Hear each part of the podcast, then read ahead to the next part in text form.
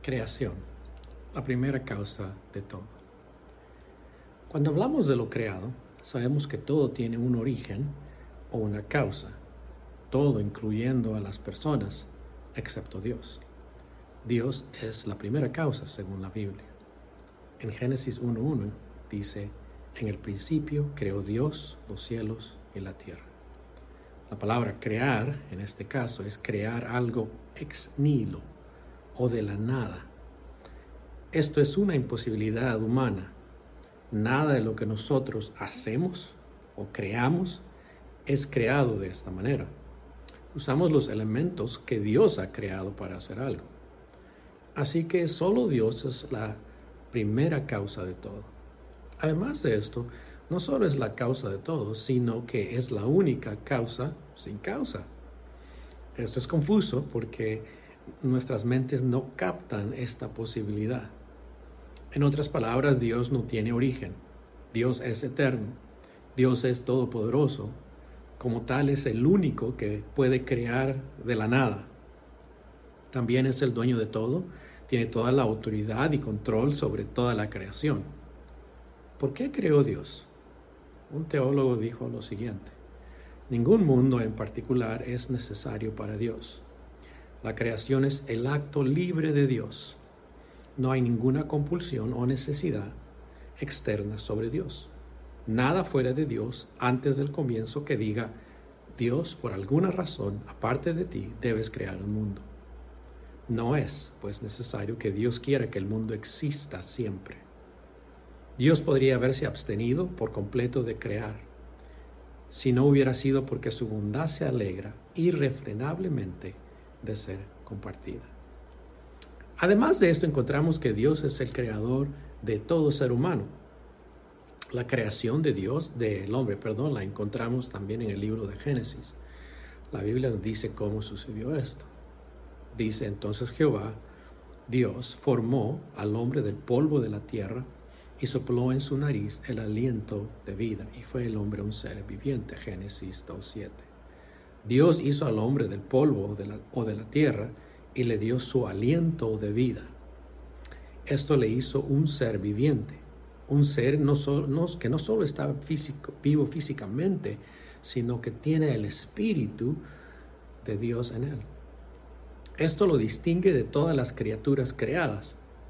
El hombre y la mujer fueron creados para tener comunión con Dios. Pero como ya sabemos el resto de la historia, de lo que pasó, esa relación espiritual se rompió cuando ambos pecaron, según Génesis capítulo 3. Esto quiere decir que el, que el hombre, ah, aunque cayó, no dejó de reflejar la imagen de Dios, aunque no perfectamente. Aún en esa separación espiritual de Dios, el hombre y la mujer todavía reflejan la imagen de Dios. Reflejan cualidades que Dios les impartió, lo que llamamos atributos comunicables, como la habilidad de relacionarse con otros, de entender lo que es malo y bueno, que llamamos moralidad, de entender, de razonar y sentir con las emociones, de participar de lo espiritual y aún de gobernar sobre la creación. Cada persona lleva la marca de la imagen de Dios y es por esto que toda vida es sagrada. La imagen de Dios puede ser restaurada a través de nuestro Señor Jesucristo. Él fue el perfecto humano que vino, que murió y resucitó por nuestros pecados. Al creer en Él, nuestra relación espiritual con Dios es restablecida y aunque no hay perfecta ah, relación, tenemos el poder de vivir como Dios manda para con Él.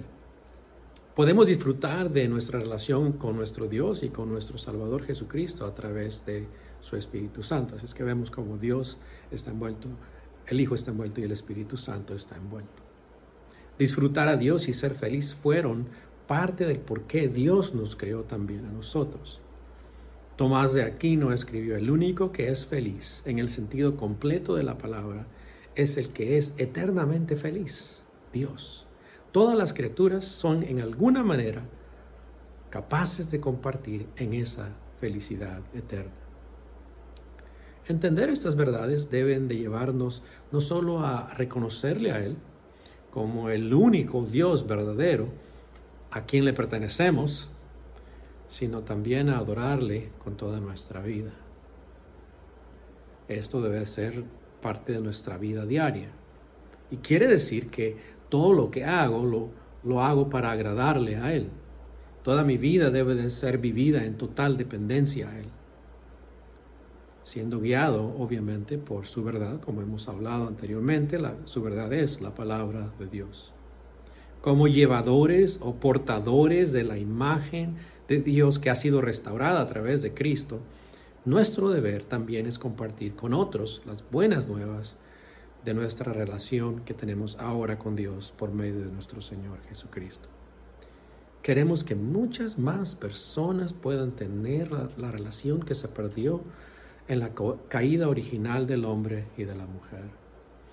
Llegará el día cuando nuestro Señor Jesucristo vendrá y restaurará todo completamente, incluyendo la transformación de nuestros cuerpos para poder vivir con Él en su reino por toda la eternidad.